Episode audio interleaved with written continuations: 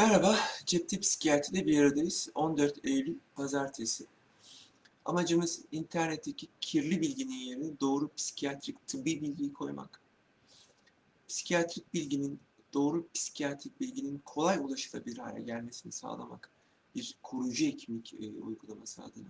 Evinden çıkamayanlar, e, psikiyatriye ulaşamayanlar, yurt dışındaki Türk hastalar, ana dilde eğitim, terapi almak isteyenler için kamerayla görüşme, telepsikiyatriyi yaygınlaştırmak, tanıtmak, buradan da derdimizin anlatılabilir olduğunu göstermek. Bugün somatoform bozuklukları konuşacağız. Bir grup bu ama biz e, bu grupta neler var? Konversiyon bozukluğu var. Yarın konuşacağız. Beden dismorfik bozukluğu ve hipokondriyazis. Beden dismorfik bozukluğu hatırlayın ayrıntılı konuşmuştuk obsesif spektrumda bedenindeki bir noktaya sivilceye burnuna takıp bu konuda çok sıkıntı yaşayan ergenlik döneminde bir hastalığı daha çok ama her dönemde de görülebiliyordu. E, hipokondriyaz ise yine aynı grup içinde konuşmuştuk geçtiğimiz haftalarda. E, bir hastalık hastalığı. Sürekli olarak bedende hastalık aramak, sürekli prospektüsleri okumak, doktor doktor dolaşmak ve buna bir türlü ikna olmamaktı. Hipokondriyaz ve bunu konuştuğumuz için bugün sadece somatoform bozukluk, somatoform ağrı bozukluğunu konuşacağız. Aslında somatizasyon e, bir e, savunma mekanizması. Kendimizi ifade edemediğimizi, bunaltımız var, kronik bir stresimiz, kaygımız var. Değişik gerekçelerle kendimizi ifade edemiyoruz. Son derece baskıcı bir toplumda biz kadınız mesela bir kasabada yaşıyoruz. Her şeyi yapmak zorundayız. Hint toplumundasın, kadınsın ve hiçbir şeye itiraz etme şansın yok. Doğuda yaşıyorsun ve benzer bir sıkıntın var askerdesin. Ya da belki de genellikle eğitim ve sosyoekonomik olarak daha düşük kesimde görüyoruz ama çok e, eğitimlisin ve e, bir şirketin ya da bir e, fabrikanın başındasın. Önümüzdeki dönem nasıl atlatılır çok kaygılıyım diyemiyorsun. Psikiyatrik hastalık sana güçsüzlük gibi geliyor. E, ne yapıyorsun? Bunu bedenselleştiriyorsun. Hani çok çarpıntım oluyor Wolf Parkinson Wolf sendromu varmış ya da mitral kapak yetmezliği varmış demek daha bilimsel, daha tıbbi, kaygını ifade etmenin daha kabul edilebilir bir yolu gibi geliyor. Hatta bir sokaktan çevirdiğin insanların eko yaptığında %50'sinde var mitral prolapsusu. Mitral e, ana kapakta çökme, e, hafif düzeyde çökme yarısında var. Ama bu daha tıbbi, daha açıklanabilir geliyor. Somato, e, somatoform bozukluk ne? E, yine yaygınlığıyla geçip ondan sonra söyleyeyim. Örneğin 5 yaş altında pek yok. 5 ila 10 yaş ergenliğe kadar karın ağrısı çok. Ergenlikten sonra da baş ağrısı. E, ilkokul çağındaki çocuklar okula gitmek istemediğinde, ödevi zor geldiğinde, okulda bir akran baskısında kaldığında karnı ağrıyor. Yani size söyleyemiyor, bu duyguları ifade edemiyor, soyut kavramları yok çocuğun. Ama hemen bedenselleştiriyor bunu ve hemen karnı ağrıyor. Bu modellemeyle de olabilir evde bir hipokondriyak sürekli hastalık hastası biri varsa da bu model daha da benimsenmiş olabilir. Ergenlik döneminde ise en sık görülen şey baş ağrısı. Sıkıntısı var, üniversiteye çalışacak, e, akran baskısı var, evdeki çatışması büyümüş. Daha çok baş ağrısı oluyor. Bazı çalışmalarda 10 çocuktan gençten birinde ya da 10 çocuktan gençten üçünde e, bu tip somatik ağrılar saptanmış. Kendini ifade edemiyorlar. Yaş arttıkça bedensel belirtiler artıyor, çeşitleniyor. E, ileri yaşta e, iki tür somatoform bozukluk var. Bir tanesi her türlü tetkik yapılmış, bilimsel inceleme, tıbbi inceleme yapılmış. Bir nedeni yok ama kişinin hastalığı var. Bir hastalığı var. Bu hastalık yani hiçbir tıbbi e, araştırmada, çalışmada saptanamıyor. Ya da bazı belirtiler var ama buna rağmen çok daha e, o belirtilere göre çok ağır bulgular var. Örneğin e, küçük bir bel fıtığı var ama kişi felç gibi yatıyor. E, bir kırık iyileşmiş, artık kas gücü yerinde, kemik tamamen sağlam, kaslar rehabilite olmuş ama ben yürüyemiyorum diyor. Gibi yani belirtiler açıklanamayacak ya da herhangi belirti olmadan bir tıbbi hastalık var. Bunlar ne olabilir? Örneğin sürekli idrar çıkacak ya da büyük abdesti gelecekmiş gibi tenezm duygusu olabilir. Yutma güçlüğü olabilir. Disfaji dediğimiz. Yani kişi yemek yerken sorunu yoktur. Ama öğleyin dışarı yemek yeme gittiğinde yemek yemeyebilir. Su içerken e, Yemek yerken e, yutma güçlüğü olmaz, su içerken olur. Paradoksal displesi olabilir. Karın ağrısı olabilir. E, pek çok e, hastalığı taklit edebilir somatoform bozukluk. Ve tüm aramalara rağmen bulunamaz. Bazı çalışmalar üç sistemi e, ilgilendiren ve beş ağrılı noktadan bahseder. E zaten e, pratisyen hekim olduğunuzu, aile hekimi olduğunuzu düşünün ya da dahileci olduğunuzu. Yani yaşlı bir teyzem geliyor, orta yaşlı bir teyzem. Oğlum bir ağrı buradan giriyor, dönüyor, dönüyor, çıkıyor dediğinde işte üç sistem yani kas, iskelet, deri, mide, bağırsak, akciğer, solunum sistemini içeren en az 5 noktada ağrı var. Hemen şüphelenmek lazım eğer tetikler, tahliller normalse. Kaygıyı sorgulamak, bunaltıyı sorgulamak lazım. Bunlarla beraber var olan bulgu artıyor da olabilir.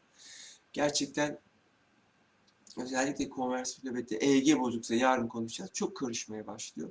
Gereksiz ilaç kullanabiliyoruz ya da e, anlamsız incelemeler yapılıyor. Yani yutkunma güçlüğü var, endoskopiler yapılıyor, filmler çekiliyor. İşte e, dışkılamada bir sıkıntı var. Irritable kolon bile aslında tıptaki bir adı anep imunsuz kolondur. E, dönem dönem ishal, kabızlık atakları, gaz, şişkinliklerle giden bir rahatsızlık. Somatizasyonla çok ilişkili. Fakat onlarca kolonoskopiler, incelemeler, hastane yatışları, e, ameliyatlar yapılmak zorunda kalıyor. E, bunlar hasta için de çok gereksiz.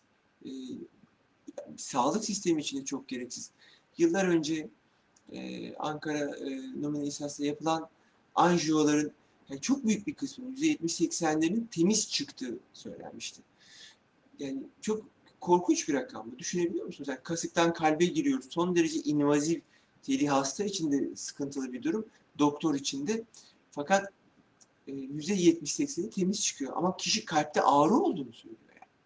Yani. Çok da ikna edici söylüyor ki incelemelerde de bu e, atlamayalım. Adamın hayatını tehdit ediyor diye riske girince de e, böyle bir inceleme yöntemine gidiyorsunuz ve kişi e, sağlam çıkıyor. Ne güzel sağlam çıksın ama oraya gelmeden de bunu anlayabilmek için kaygıyı, stresi, bunaltıyı sorgulamak lazım. Gerçekten pek çok branşın, cildiyenin, kardiyolojinin, dahiliyenin, e, gastroenterolojinin önemli bir kısmı, %10'u, 20'si, 30'unda psikiyatrik bulgular inanılmaz etkili gibi duruyorlar. Somatoform ağrı bozukluğu da konuşacağımız ikinci bozukluk. Herhangi bir bulgu yok ama çok ciddi bir ağrınız, ağrısı var kişinin. Bu bir kaza sonrasında kalmış olabilir. Bu bir migren hata sonrasında kalmış olabilir. Gerilim tipi baş ağrıları içinde olabilir. Pek çok gerekçeli olabilir. Ama uyduruyorum benim bir vakamda sağ omuzdan başlayan e, boyundan aşağı doğru yayılan inanılmaz incelemeler, MR'lar, tomografiler, EMG'ler yapılmış. Fakat bir neden yok. E, somatoform ağrı bozukluğu var. Ben çok severek yapmıyorum. Yani hoşlandığım bir şey değil. Ama o dönemde hipnoz eğitimleri falan da almıştım. Otohipnozu öğrettiğimiz ve ilginç bir şekilde bu hasta hipnozla telkine yatkın hastalar bunlar. E, hipnozla ve otohipnozu öğreterek toparlamıştı. Yüksek dozda e, antidepresanla, antidepresanla toparlamıştı. Gerçekten de çok yoğun stresi olan bir hanımdı. Bakım yükü çok fazla olan, yani yaşlı babası şusu busu e, pek çok yükü olan bir hanımdı. E, bu yüzden hani somatoform ağrı, somatizasyon size biraz avantaj sağlıyor. Yani işte Hindistan'da bir kadınsınız, İç Anadolu'da kasabada bir kadınsınız, bir aile apartmanınız, bir sürü şeye bakmak zorundasınız. Hayır yapamam diyemezsiniz. Ama ağrınız varsa, hastaysanız görevlerinizden muaf olabilirsiniz. Daha çok ilgi görebilirsiniz. Özellikle yaşlılarımızda. Hani oğlum beni şuraya götür demenin kolay bir yolu yok ama hastayım dediğinizde akan sular duruyor. E, hastalıklarınız e, arttıkça da size daha çok özleniliyor, bakılıyor. Bir sürü görevden muaf tutuluyorsunuz bir sürü ilgi çekiyorsunuz. Daha çok özeniyor ya bir hasta bir kontrol edeyim oluyor vesaire. Daha çok görüyorsunuz oğlunuzu kızınızı. Bu yüzden yani hastalığın ikinci kazanç dediğimiz artıları var. Bunlar da bu hastalıkların aslında pekişmesini sağlıyorlar. Yani demiyorum ki ilgi göstermeyin. Ama yarın daha çok konuşacağız. Çünkü konversiyonda ikinci kazanç inanılmaz önemli. e, bu kazançlar bu hastalıkların pekişmesini sağlıyorlar.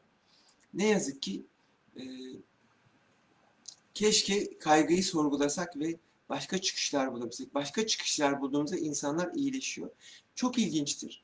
Gerek hipokondriyaklar, gerek somatik ağrı bozukluklar hastalarımız gerçek bir hastalıkları olduğunda da iyileşiyorlar. Yani bir sürü şikayet olan yaşlımızın, hastamızın uyduruyorum bir mide tümörü çıkıyor. Ya da kalın bağırsakta bir tümör çıkıyor, ameliyat gerekiyor. Diğer hastalıklar kayboluyorlar. Hemen kayboluyorlar. Ve gerçek bir hastalığımız var, gerçek bir derdimiz var. Kaygı buraya dönüştürülüyor ve e, çok daha az şikayetçi oluyorlar. İlginç olan e, bir örneğin kol ağrınız varsa bu kadar şikayetçi olmuyorsunuz. Somatoform ağrı bozukluğunda daha çok şikayetçi oluyorsunuz. Gibi gibi. Bu kötü idare edilirse gereksiz yere çok fazla ilaç kullanmış, çok fazla tetik yapmış oluyorsunuz. Büyük sıkıntı bu anlamda e, ya, yani sonuçsuz çok uzun süren araştırmalara rağmen bulunamıyorsa psikiyatriye bakmakta fayda var. Hemen sorulara geçelim. Ee, Nuray Hanım yardım almak istemeyen kişiyi nasıl ikna edebiliriz demiş. İki tür yardım almak istemeyen kişi var. Bunlardan bir tanesi içgörüsü az hastalarımız, psikozlarda, paranoyada. Bu kişilerde yolumuz yok e, Nuray Hanım. Vesayet altına almanız gerekiyor. Sulh hukuk mahkemesine gitmeniz ya da bu manide olabilir. Kişi kendini çok güçlü hissediyordur. Neden vesayet altına almalısınız? Çünkü çok para harcayabiliyorlar, kendini çok zora sokabiliyorlar, suç işleyebiliyorlar. Yani o dönemde vesayet altına almazsak bunlardan sorumlu oluyoruz. İkincisi, bu kişileri hastaneye yatırmaya ikna edemiyoruz.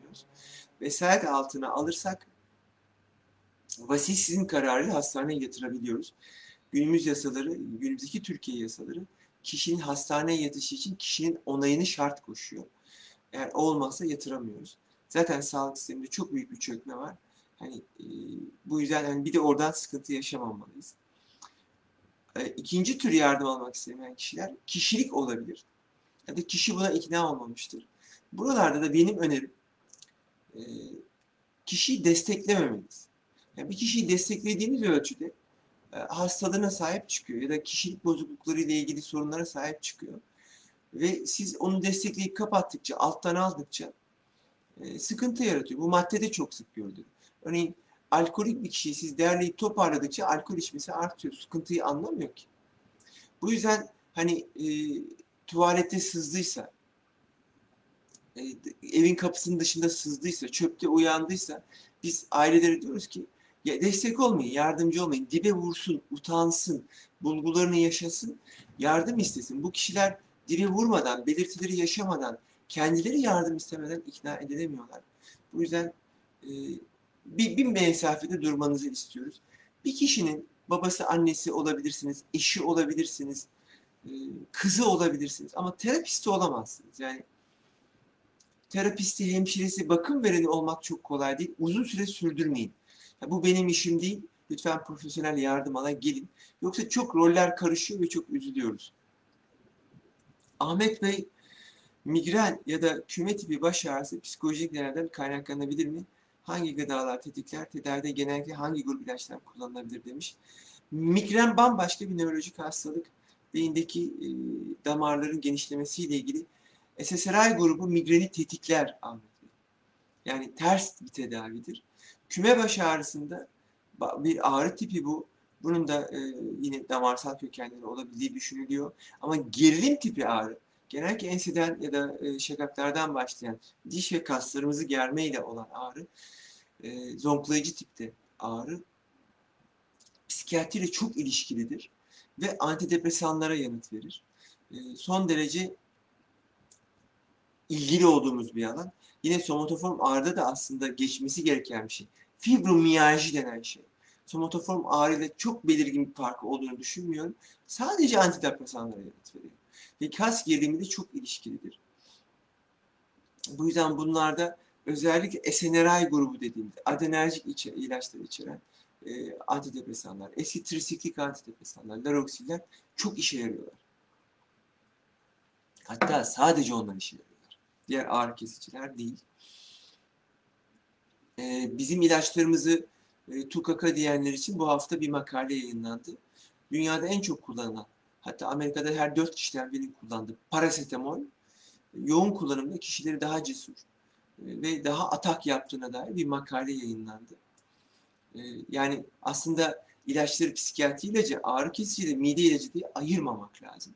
Hepsinin hem mide hem e, biyolojik e, faktörleri, antibiyotik gibi etkileri var bazı ilaçların. Bazı antibiyotiklerin alkol isteğinin geciktirme gibi etkileri var. Yani aslında ayırmamak lazım. Bu hani eski böyle e, eczacı kalfası mantığıyla düşünmemek lazım. E, SNRI grubu bu ağrı kesiciler olarak kullanılabiliyorlar. Nurgül Hanım, Nurgül Hanım e, Sperex'i 3 yıldır kullanıyorum. Uzun süre kullanmak zarar verir mi? Bir, belli sürelerle karaciğer enzimlerinize ve e, böbrek enzimlerinize baktırmalısınız. Her e, tam kanı. E, kan tablosunu etkiliyor mu? Karaciğeri böbreği etkiliyor mu? Baktırılmalıdır. İlacına göre değişebilir. E, Siperex'te karaciğer üzerinden atıldığı için karaciğer enzimleri yeterli olabilir. Ama lityum kullanıyorsanız mutlaka guatr'a baktırmalısınız. Böbrek fonksiyonuna baktırmalısınız ya da tegratör kullanıyorsanız mutlaka kan tablosu bakılmalı karaciğer enzimleriyle beraber. Gibi uzun süre kullanmanın ikinci sıkıntısı e, afektif bir dalgalanmanız varsa ilaç varsa bile dalgalanma olacaktır. İyi dönemlerde ilacı azaltmak, kesmek gerekebilir. Bunun dışında da uzun kullanımın şöyle bir sıkıntısı var. Upregülasyon dediğimiz bir şey var. Bir ilacı çok uzun süre kullanırsanız e, yedeklemek kolay ama güçlü bazı ilaçlarımızı yedeklemek. Yani venlafaxin gibi, paroksitin gibi etkili olan çok güçlü ilaçlarımızı yedeklemek çok kolay değil. Yani o ilaç upregülasyon olduğunda 5 yılın 10 yılın sonunda o ilacı kaybetmiş oluyoruz ve tekrarlayan bir depresyonunuz varsa sıkıntı yaşıyoruz. Yerine koyacağımız ilaç bulamıyoruz. Bu yüzden hani iyi dönemlerde ilacı kesmek ya da daha hafif bir ilaçla değiştirmek mantıklı olabilir mutlaka hani hiç olmazsa 6 ayda bir doktora gidin ve bunu sorun. Eğer bu iyi geliyordur. Bazen oluyor yani terapileri bitiyor, yaşamını düzenliyor ama genetik bir yükü var. İdame bir doza iniyoruz. Yani 5 miligrama iniyoruz. Onun altına indiğimizde hastada bir sürü bulgu oluyor. Diyor ki hocam ben böyle çok rahatım diyor. Tamam bir sıkıntı yok ama yine de 6 ayda bir görüşmekte ya da bazen ilacı değiştirmeyi tartışmakta fayda var. Ee, Murat Bey çipres geçiriyor mu demiş. Yani böyle ilaç seçmeyin Murat Bey. Ee, Nurgül Hanım'a sormuş. Ne olur hiç olmazsa aile hekimimize sorun. Tabii ki geçiriyor ilaçlar. Tabii ki ilaç artı terapi çok etkili. Biz bunu çok konuştuk. Ama ne olur çok değerli e, sağlığınız. Bunu internetten sorgulamak çok makul gelmiyor. Halis Bey özel bir soru sormuş. Onu en sona bırakayım. E, kanser hastalarının morfinli ağrı gidericiler kullanarak ağrılarını bastırması ekseriyetle nörotik neden olması doğal mıdır? Uykusuzluk ağrıdan dolayı uykusuzluk yapabiliyor ama genel olarak yalnız kalmak istemesi hali nasıl giderilir? Birbirinden farklı sorular. Yalnız kalmak istemesi çok kanser hastalarında e, kabul edilmemeli. Çünkü bu tip ağrı, ağrıları çok yoğunsa intihar düşünceleri yoğun oluyor. E, Türkiye'de özellikle meslektaşlarım bu konuda çok titiz olduğunu biliyorum. E, terminal dönem dışında morfin ve türevleri kullanmıyoruz. Terminal dönemde kullanma nedenimiz hastanın konforunu sağlamak. Özellikle kemik metastansları varsa dayanılmaz, kişiyi intihara sürükleyen ağrılar oluyor. Ve terminal dönem nadiren yani bir yılı geçer. E, sonunda kişiyi kaybediyoruz. Bu yüzden hani oradaki mantık şudur. Hani e, bağımlı olsa ne olacak yani diye düşünürüz. Hasta yakınlarına da danışırız elbette. Ama bu kişinin konforunu sağlamak, e, kalan döneminin olabildiğince ağrısız, acısız ve sevdikleriyle beraber ve konforu geçmesini sağlamak tıpkı her zaman tedavi edemese bile Hipokrat'ın dediği gibi e, genellikle hafifletir dertleri. Yani bu yüzden önemli geliyor. O yüzden kullanıyoruz bunları. Bir de başka çare yok. Yani bir alternatif olan dal blokajları yapılıyor, sinir blokajları yapılıyor, e, kateterler takılıyor, omurluğun içine direkt ağrı kesici veriliyor falan ama hani yetmeyebiliyor. Gerçekten e, çok zor bir tablo. Allah kimseye yaşatmasın. Halis Bey e, İsviçre'de ücreti mukabil ağır hastalara ötenazi uygulanıyor diyor. E, çok zor bir e, şey bu e, soru bu. Ötenazi bir kişinin kendi isteğiyle ya da tıbbi kararla e, aktif ya da pasif olarak öldürülmesi demek. E, Orlando, Amerika'da birkaç eyalette. E, Hollanda'da yaygın. Hollanda'da pasif ötenazi çok yaygın. Yani yılda 10 binleri aşmış durumda. Kültürlerine bağlıyorum. İsviçre'de il- ilginç olan e, yurt dışındaki hastalara da yapıyorlar. Geçen yıl hiçbir rahatsızlığı olmadığı halde ben sıkıldım deyip de kendini ötenazi için e, İsviçre'ye naklettiren ve orada ötenazi uygulatan bir kadın vardı. E, hiçbir hastalığı yoktu kadının. E, ötenazi ayrılıyor. E, aktif ötenazi, pasif ötenazi ve yardımlı intihar diye. Bu yüzden e, Türkiye'de e, aktif ötenazi ve yardımlı intihar kesinlikle suç. E, pasif ötenazi sanıldığından daha yaygın. Yani e, bu hastalıkta tedavi kesmek diye düşün. Yani tedaviye sonuç alamayacağız. İşte işin burasında olay çok karışıyor. Diğerine katılmıyorum. E, mutlaka kişilerin çok ayrıntılı psikiyatrik incelemelerden geçmesi gerek. Ama çok karışık bir konu Halis Bey bu. Çok e, ka- kapsamlı bir konu. Bu yüzden sağlıklıyken herkesten bir istek listesinin alınması ve konuşulmasında fayda var. Yani kalbin durduğunda ne yapalım, beyin ölümü olduğunda ne yapalım diye sorgulanmasında fayda var. Ba- Bazı ülkelerde bu yapılıyor. Kişilerin bunu vasiyet olarak bırakmasında fayda var. Pasif ötenazi çok sıkıntılı bir kavram. Pek çok ülkede yapılıyor aslında. Bu şöyle bir kavram. Hani tedaviyi kesmek. Şimdi küçük hücre akciğer kanseriniz var. Kemoterapi aldığınızda 6 ay yaşıyorsunuz. Almadığınızda 6 ay yaşıyorsunuz. Dördüncü evreyi düşünün. Bu, burada zor, karar çok zor gerçekten. Yani o günlerimi ben de tedaviyi reddedebilirim. O günlerimi borular, direnler içinde yoğun bakımda geçirmek istemeyebilirim. Ee, ya da bir umut deyip tedavi isteyebilirim. Çok karmaşık. Doktorun bana nasıl anlattığıyla ilişkili, yakınlarımın tutumuyla ilişkili, benim hayattan algıladığımla ilişkili. Çok karışık. Bu yüzden e, buna deontoloji deniyor. Deontolojide bunlar ikilemler, dilemmalar. Asla böyle eğitim verilmez. Dilemmalar üzerinden eğitim verilir. Tıbbın en zor alanıdır. Sadece bunu ötenazi olarak düşünmeyin. Örneğin elinizde bir böbrek var. Verilecek e, ve üç kişiyle aday. Aslında iki kişinin ölme kararını vermiş oluyorsunuz. Bunu neye göre seçtiniz? Tıbbın çok zor alanlarıdır bunlar.